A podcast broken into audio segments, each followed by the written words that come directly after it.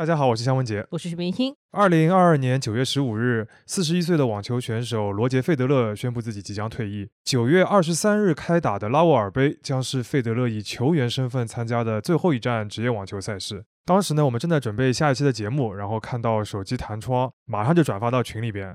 嗯，我们当即就决定要做这一期节目，专门来聊一聊费德勒。嗯，我和肖老师还有我们的另一位主播陈瑞，我们三个人都是费德勒的球迷啊。是的，就和很多人一样，我自己开始看网球的一个契机就是费德勒。呃，我记得是在二零零二年，上海首次承办了 ATP 的大师杯，ATP 也就是男子职业网球巡回赛的一个缩写，而大师杯呢是那时候这个 ATP 年终排名前八位的这个顶尖选手的一次对决。在那次赛事的半决赛里边，费德勒是以一比二输给了当时的世界第一休伊特啊，澳洲野兔休伊特。不过他当世界第一的时间不是很长啊。哎，澳洲野兔非常古早的一个绰号啊。那个时候费德勒的绰号还是瑞士快车。虽然那场比赛费德勒输了，但是我自己不知道怎么就被他的表现吸引了嘛。之后就一直追着看他的比赛。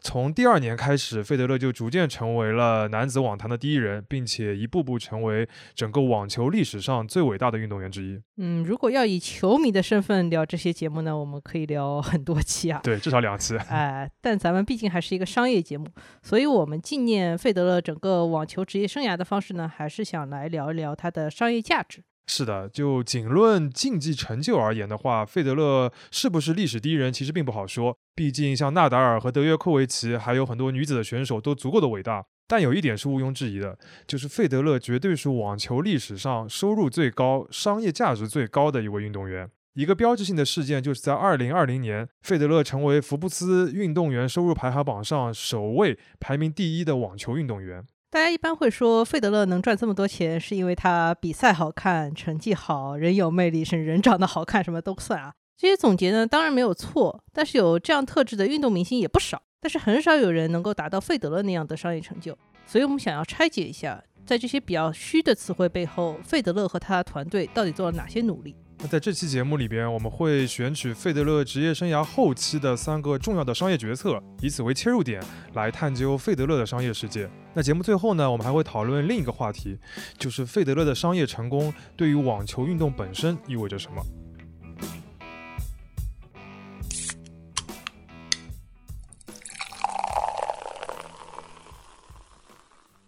这里是商业就是这样，那我们就进入第一个决策，就是费德勒的球衣赞助商从耐克变为了优衣库。二零一八年，费德勒在和耐克合作了长达二十四年之后，他没有选择和耐克续约，而是与优衣库签订了一份十年三亿美元的一个代言合同。这个新闻在当时是震惊整个网球业界的，因为这是网球史上最大的一份赞助合同。那合作的双方，费德勒当时已经三十七岁了，而优衣库虽然这个品牌本身很有名，但在网球领域实在是算不上一个最主流的去赞助运动员的一个品牌。当时我的第一反应就是优衣库那个 logo 不是一个正方形的红色的吗？你贴到白色球衣上是不是不太好看？啊，不过最后我看了一下球衣还是蛮好看的啊，啊，还是有费德勒那个味道。嗯，那要理解费德勒这一个决策呢，我们首先要来看一看费德勒整个的品牌代言的版图，因为在我们谈论体育。明星的这个商业价值的时候，品牌代言肯定是最主要的一块，尤其是顶尖明星，他比赛场外的收入肯定要比场内高得多。你像费德勒，他整个职业生涯的比赛奖金一共是一点五九亿美元，已经是非常非常高了。而根据福布斯的估算，他的场外收入从二零一零年到二零二一年，一共是大概十亿美元左右。虽然我没有具体的数据说这个里边代言占多少，但肯定是一个大头了。呃，毕竟优衣库一年就砸了三千万美元在他身上呢。对啊，那我们就看看现在费德勒是为哪些品牌代言啊？目前费德勒官网上面列出了十四个品牌，我把它完整的报一遍，分别是劳力士、梅赛德斯奔驰、瑞士信贷，然后一个咖啡机的品牌叫 Jura，然后明月香槟，还有一个以意面闻名的品牌 Barilla。还有瑞士联球拍品牌 Wilson、优衣库，然后一个私人航空的公司叫 NetJets，然后一个瑞士的电信公司叫 Sunrise，还有箱包品牌 Rimowa、球鞋品牌昂跑，还有瑞士旅游局，就是总共这十四个。那报完这些菜名呢，我给大家总简单的总结一下，就这些代言有这么几个特点。第一个呢，就是他们都比较高端，大多数品牌都是属于所在门类里边定位比较高，或者就是品牌影响力很大的那种。嗯，虽然是高端，但是也不是最贵最贵的那种啊。对，这个有点区别。比如像奔驰，已经是车里面比较高端了，但也不是法拉利、兰博基尼那种特别贵的超跑，对吧？第二个特点呢，就是瑞士系的品牌比较多，当然这也很好理解。费德勒自己在这个祖国瑞士声誉是非常高的，他是唯一一个活着就被印上瑞士货币的男人。而且费德勒也很支持他自己家乡，像在家乡巴塞尔举办的这个网球公开赛，虽然他等级并不是很高，但是费德勒还是能参加都参加的。那第三个特点呢，就是合作时间长。这个特点是尤其重要的。你像劳力士和奔驰，他们跟费德勒的合作时间都超过了十五年，这个是非常难得的。然后大多数品牌也都在四五年甚至更多了。嗯，我觉得这一方面肯定是因为代言人本身的倾向。因为像费德勒这样声望的网球运动员，想要砸钱请他做短期合作的品牌肯定有很多。但是可以看出来，费德勒是精挑细选的，他代言的大多数都是那种 久经考验的品 牌。考验。呃，甚至这些品牌的气质整体都放在一起很和谐，都是那个样子的品牌。嗯，呃，另一方面，对于品牌来说，超过五年甚至十年的合作呢，也是要下一点决心的。尤其是运动员，因为这个品牌的曝光度和这个运动员的比赛成绩是强相关的。而比赛成绩这个事情呢，是很有风险的，所以长期的合作一定是要对对方非常非常认可才可以。那这个就要说到费德勒从耐克到优衣库的这个话题了。其实我们在铺垫完前面这些背景之后，就比较能够理解为什么费德勒和优衣库的这份长约当年那么引人关注，甚至有的人觉得是有一定风险的。当时的费德勒已经是处于职业生涯的一个暮年了嘛，他自己都说过，我穿的每一件优衣库的战袍都有可能是最后一件，就是随时可能退役。而且他的比赛成绩确实在那个时间段已经不算是最顶尖的了。那过去四年，虽然费德勒仍然有一些不错的表现，但最终还是没有穿着优衣库拿到过大满贯的冠军嘛。呃，讲的是白一点，就是这份网球史上最大的赞助合同，其实在绝大多数年份都是给到一位准退役运动员的。呃，这样听上去就有点 不太妙，是吧？呃，这个肯定有蛮大的风险的，因为绝大多数运动员不管成绩再怎么好，就退役之后，这个曝光度肯定都会下降很多的。那其实也能理解啊，为什么耐克不愿意再给费德勒再续一份同样的合同了。是的，就说到耐克，其实在此之前啊，就是耐克和费德勒的这个合约已经很高了，是每年一千二百万美元，已经是网坛之最了。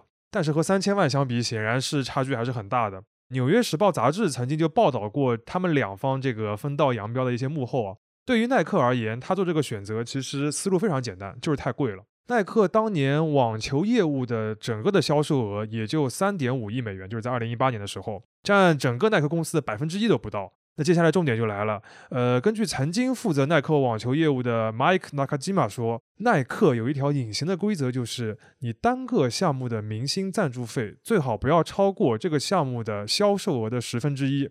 也就是说，耐克当年给所有网球运动员的这个赞助预算，最多也就三千五百万美元。而且，耐克除了费德勒以外，还签了纳达尔、小威等等很多的网球运动员，不止费德勒一个。这个纳达尔和小威，这理论上也是应该给长约的人。然后，耐克还在三千五百万预算里面挤了超过三分之一给费德勒，这个已经是很大的一个荣誉了。是啊，呃，所以就是耐克其实是基于这样的一个非常简单的算术题，没有愿意给费德勒一个三千万这么大的一个合同，以及十年这样一个长约。其实，耐克本身给这种即将退役的运动员超长的合同，或者是所谓的终身合同，是非常罕见的。严格意义上，耐克只给过一个人终身合同，就是勒布朗·詹姆斯，一共是十亿美元。那毕竟这个詹姆斯的篮球鞋是耐克一个非常重要的收入来源嘛，这个就比较好理解。嗯，所以为什么优衣库愿意给费德勒这么多钱吗？是日本人人傻钱多速来吗？我们这么来理解吧，就是优衣库对费德勒采用了一个完全不同的估值方式，对吧？我们用这个投资人 对呃创业公司的那种方式来说。怎么来说呢？就首先，他认为费德勒即使退役了，仍然能维持很高的曝光度，呃，就是和一般的我们前面讲的这种一般退役运动员的这种情况，他觉得费德勒是比较特殊的。呃，这个当然也有一些现在的这个现实情况和一些数字可以来佐证啊。举个例子，在疫情期间，费德勒其实参加的比赛已经非常少了，但是他仍然能够轻松的卫冕一项冠军，就是整个 ATP 最受球迷欢迎的运动员。ATP 其实是从二零零零年才开始有这样一个奖项的，那基本上和费德勒的整个职业生涯差不多起步啊，而且他完全是靠球迷投票来选出来的。那第一年的获奖者呢是当时的巴西球星库尔滕，后面两年呢都是萨芬夺冠。那从二零零三年开始到二零二一年，费德勒是连续十九年当选这个奖项。嗯，今年好像也毫无意外的会继续当选吧？是的，那这样的话就是等于是连续二十年成为整个 ATP 最受球迷欢迎的球员。呃，不怎么打球，大家还是很爱你，那这个品牌就很有信心了。对，那这个就是我们讲的，就是个人魅力不会因为他退役而削弱这样一个点。那另一个层面呢，就是优衣库没有把费德勒单单的当做一个运动员，所以对他的估值就不会仅限于运动服饰的市场。费德勒呢，一直跟时尚圈走得很近，他在时尚圈里边最有名的一个朋友就是《Vogue》杂志的主编温图尔。据说温图尔还会帮费德勒参谋一些球衣的设计，而优衣库最近几年一直在开拓自己时尚行业的一些影响力嘛，包括搞了很多设计师的联名款啊，然后请了很多大牌的设计师等等的。那这样一个策略背后的一大推动者，就是优衣库的全球创意总裁，叫 John J。他曾经是 W 加 K 的创意总监，在时尚界里边也很有名。而这个 W 加 K 呢，正是耐克长期的一个非常有名的广告合作伙伴。嗯，那个著名的 Just Do It 就是 W 加 K 帮耐克想出来的。对，那正是这个 John J 呢，他力推了优衣库和费德勒的合作，而且这两个人也成为了好朋友。当时费德勒还去问过温图尔的意见，然后得到的回复就是你一定要去试一试。要知道，费德勒是当选过《GQ》杂志2010至2019年整个十年的最佳型男的，所以和优衣库合作呢，除了网球服装的合作以外，完全可以拓展到像休闲啊、时尚等等的这些产品。事实上，费德勒也确实是这么做的。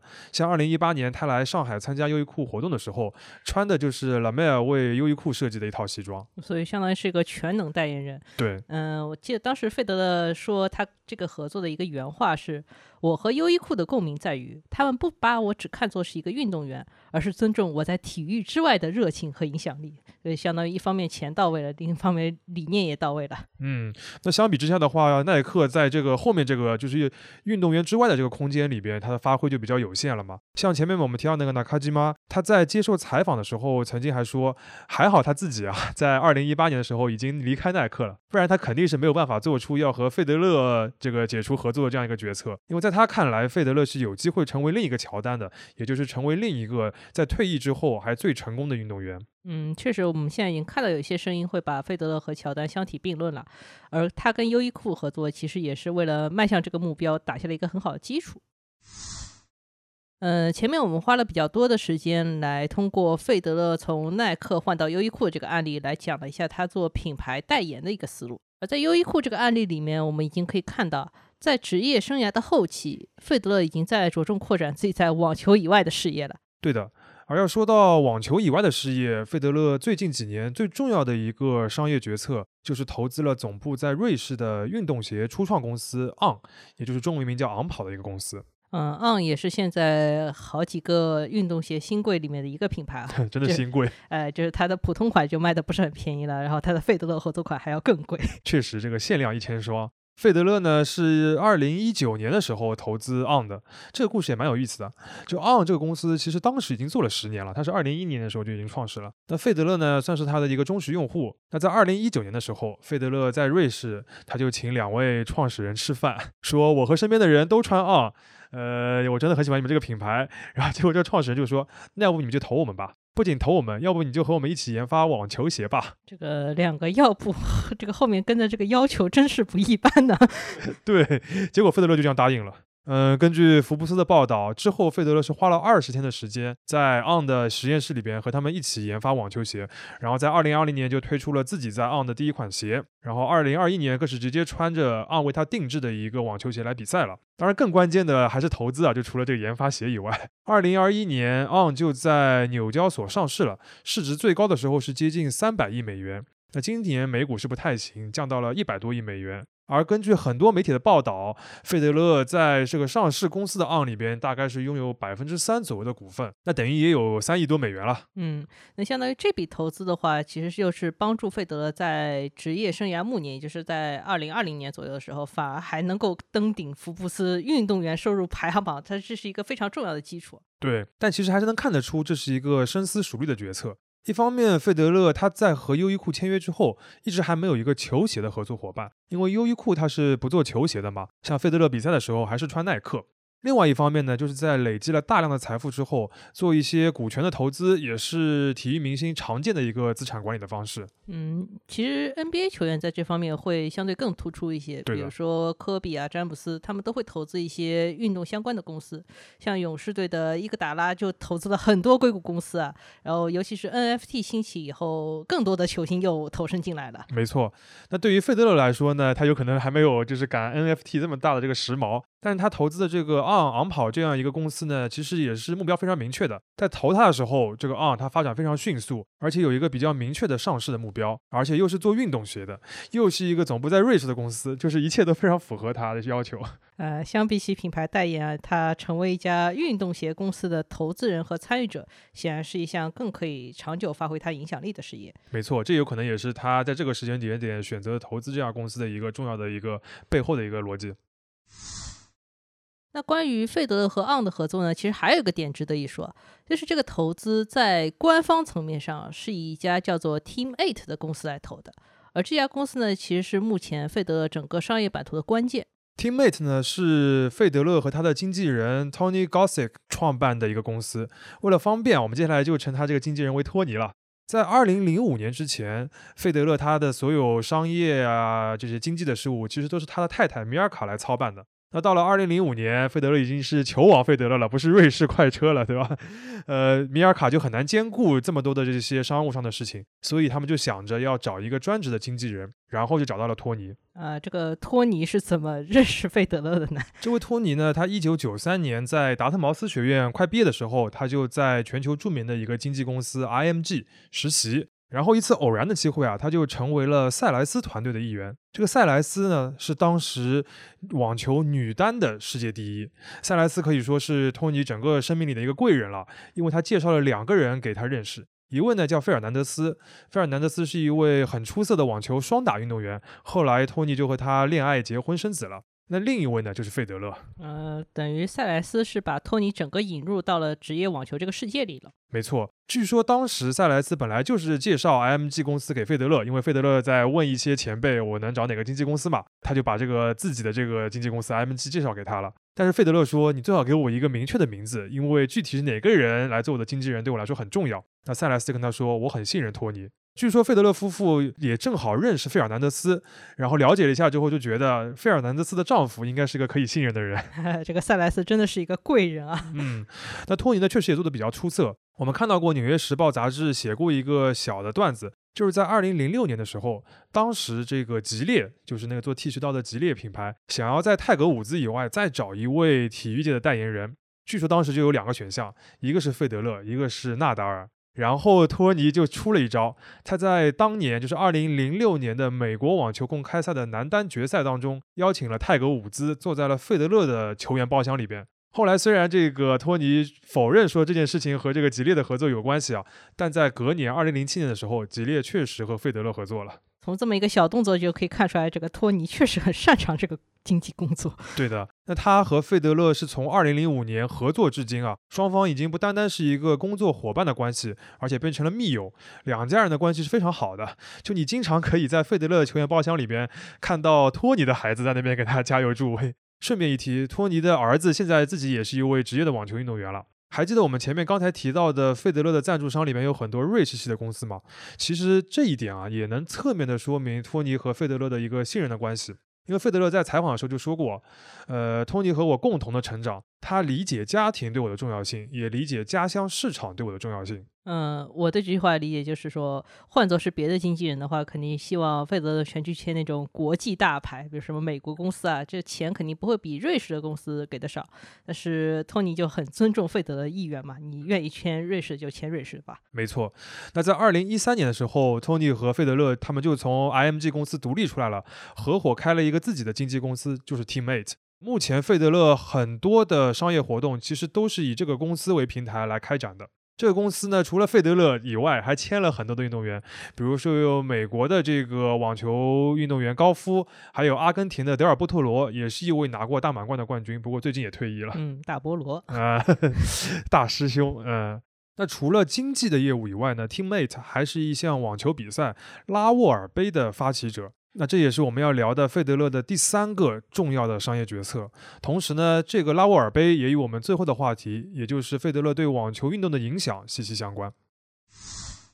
那我们就来说一说这个拉沃尔杯。这是一项2017年推出的全新的网球赛事，而且它的赛制比较特别啊，就是有点点类似于高尔夫里面的那个莱德杯，就是它把球员分成两队，欧洲队和世界队，然后每队六个人互相打打比赛，打三天。根据二零一八年的这个数据呢，冠军队每人能够获得奖金二十五万美元。不知道二零二二年这个数字会不会增加一些啊？嗯，这个其实就跟一般的网球比赛那种淘汰赛或者单循环那个赛制是不一样的嘛。然后这个时长也更短了。那这项比赛呢，就是由 Teammate，也其实就是费德勒和托尼来主导来创立的。有的媒体呢，甚至直接评价过说，拉沃尔杯就是 Federer's baby，就是费德勒的一个小孩，小孩一个产物。虽然费德勒本人是谢绝了这个说法，但是我觉得其实从这个商业上面来说不无道理。首先，拉沃尔杯的这个位拉沃尔啊，他是澳大利亚的一位网球的名宿，像澳网的中心球场就叫罗德拉沃尔球场。那为什么拉沃尔愿意把自己的名字来冠名这个新比赛呢？其实就是费德勒把他这个名号给请过来的。其次，如果你去看一下这个拉沃尔杯的赞助商，嗯，我们看了二零二二年的数据啊，一共有十三个，其中有八个就是我们前面报过的费德勒的赞助商，包括这个拉沃尔杯最高级的一个赞助商，就创始赞助商就是劳力士啊。这个其实就很说明问题了，两边都是一堆人给钱的。对，就是大家都是费德勒俱乐部的成员。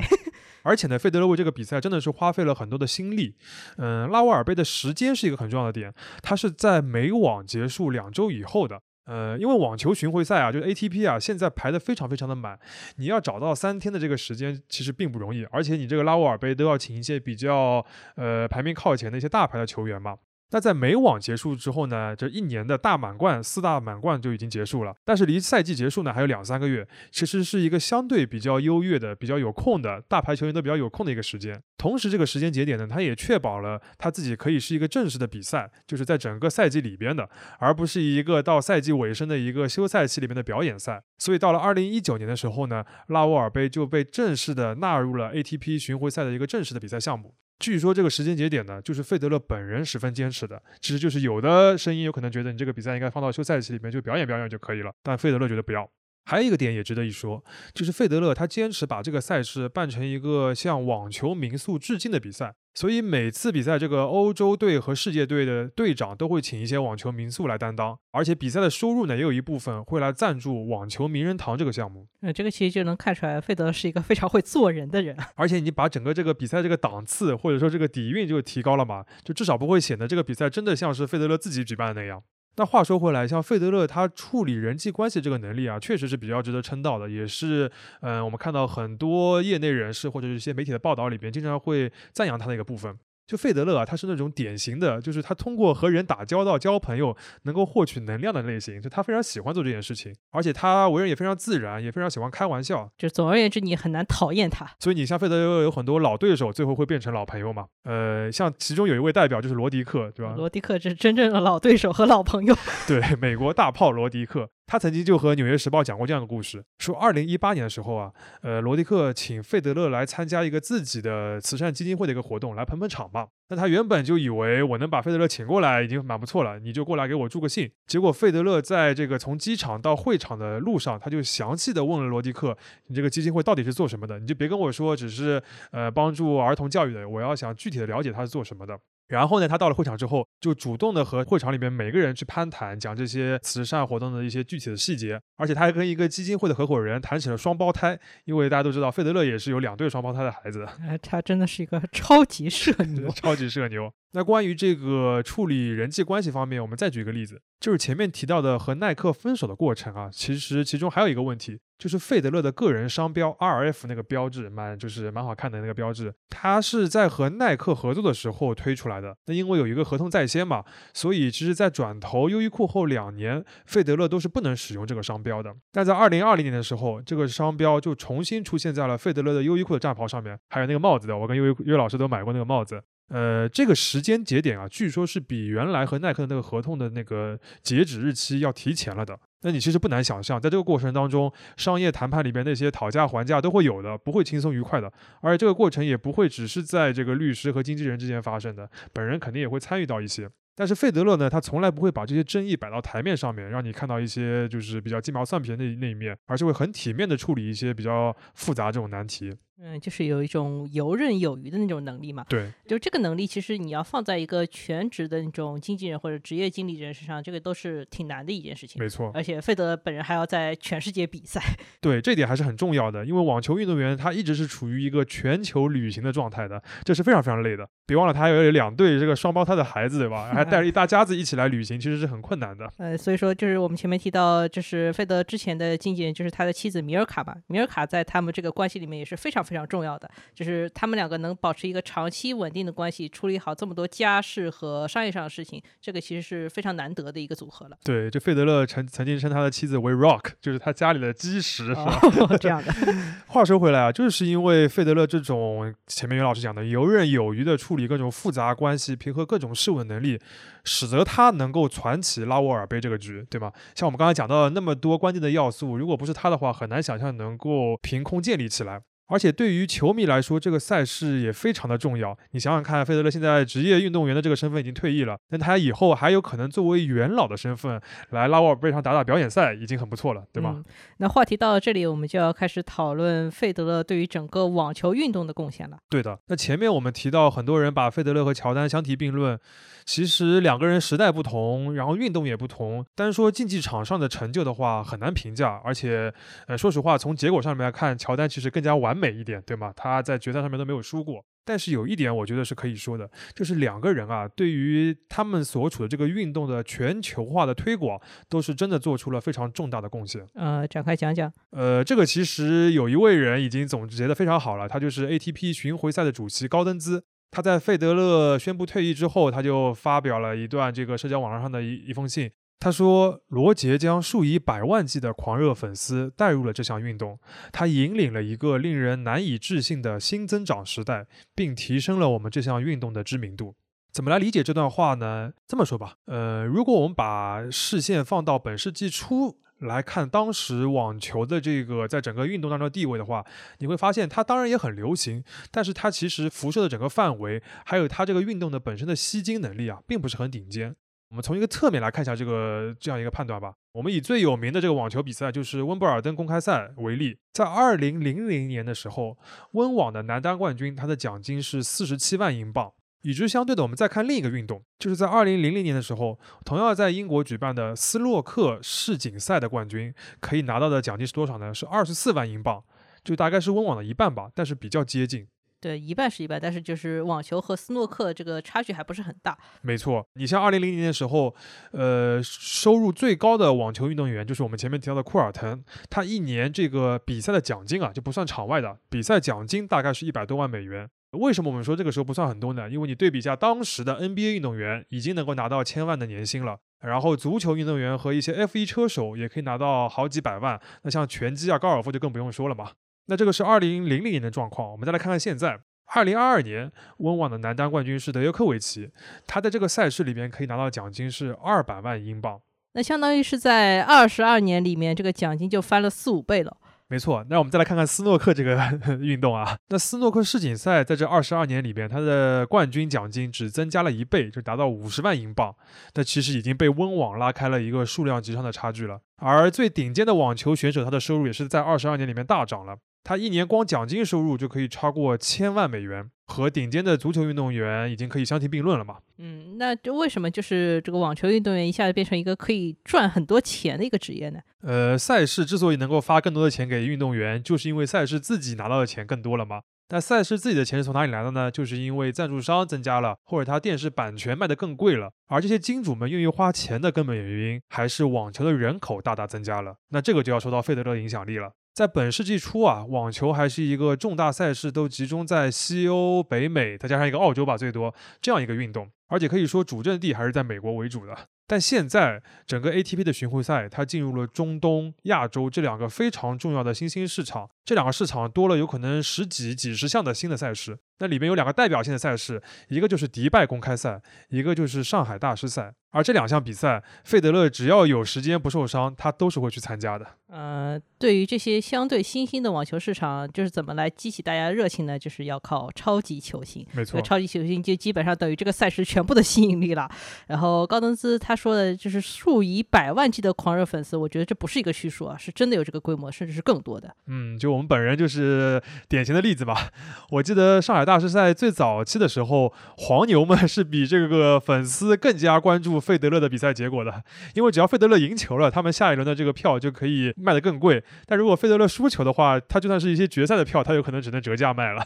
当然这是在早期啊，现在随着这么多年的一个培育，那上海肯定是不缺看网球的人了。嗯，就可想而知啊，费德勒对于这些新兴市场影响力还是特别特别大的。对的。呃，这个就有点像当年乔丹带领美国男篮梦之队去参加巴塞罗那奥运会一样，对吧？他让 NBA 从一个美国都排名第四的一个职业联盟，一下子成为了如今全球化做的最好的一个职业赛事。当然，这里面有很多运动员发挥了作用啊，像我们姚主席，但是乔丹肯定是里面最最重要的一个。其实超级球星就是这样的，就他把你引进门之后，很多人就因此爱上了运动本身。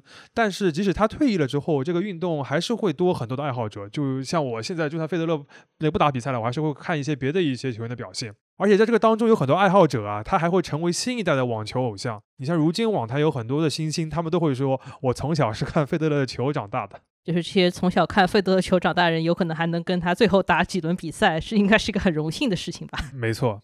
这期节目呢，我们从三个案例切入，盘点了费德勒商业世界里面的一些重要元素，包括赞助商、经纪人、投资标的以及新的赛事。相信大家对于费德勒如何一步步实现商业上的成功，有了一个更清晰也更立体的了解。那节目到这里呢，本来就该结束了，但是我还是想以球迷的身份啊，最后再说一些话。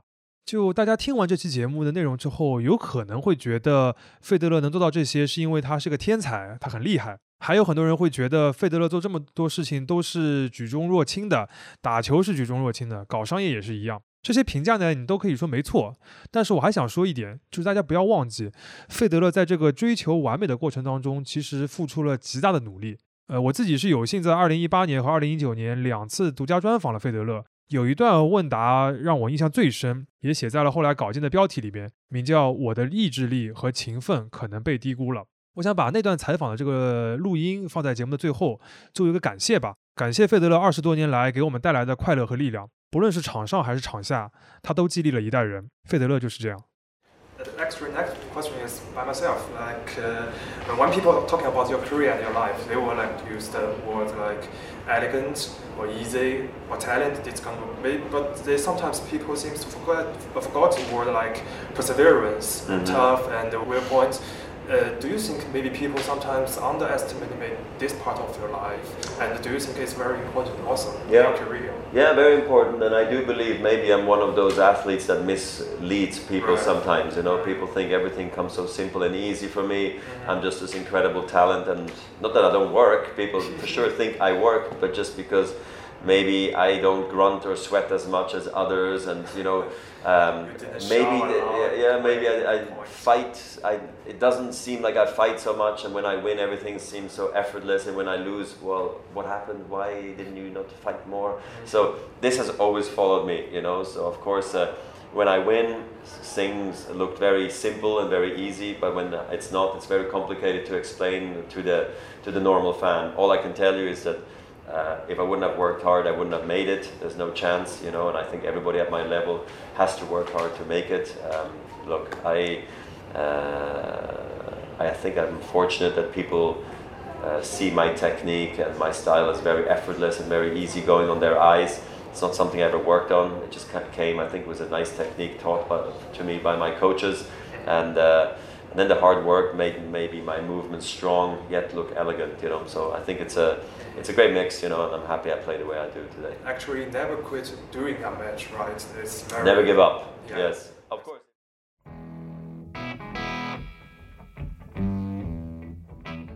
感谢收听这一期的商业就是这样。你可以在苹果播客、小宇宙、喜马拉雅、网易云音乐、QQ 音乐、荔枝等平台收听我们的节目。微信公众号“第一财经 e magazine” 也会推送每期节目的内容。如果喜欢我们，欢迎你在苹果播客给我们五星好评，并期待你在各个平台与我们交流。尤其欢迎分享你感兴趣的话题。下期见。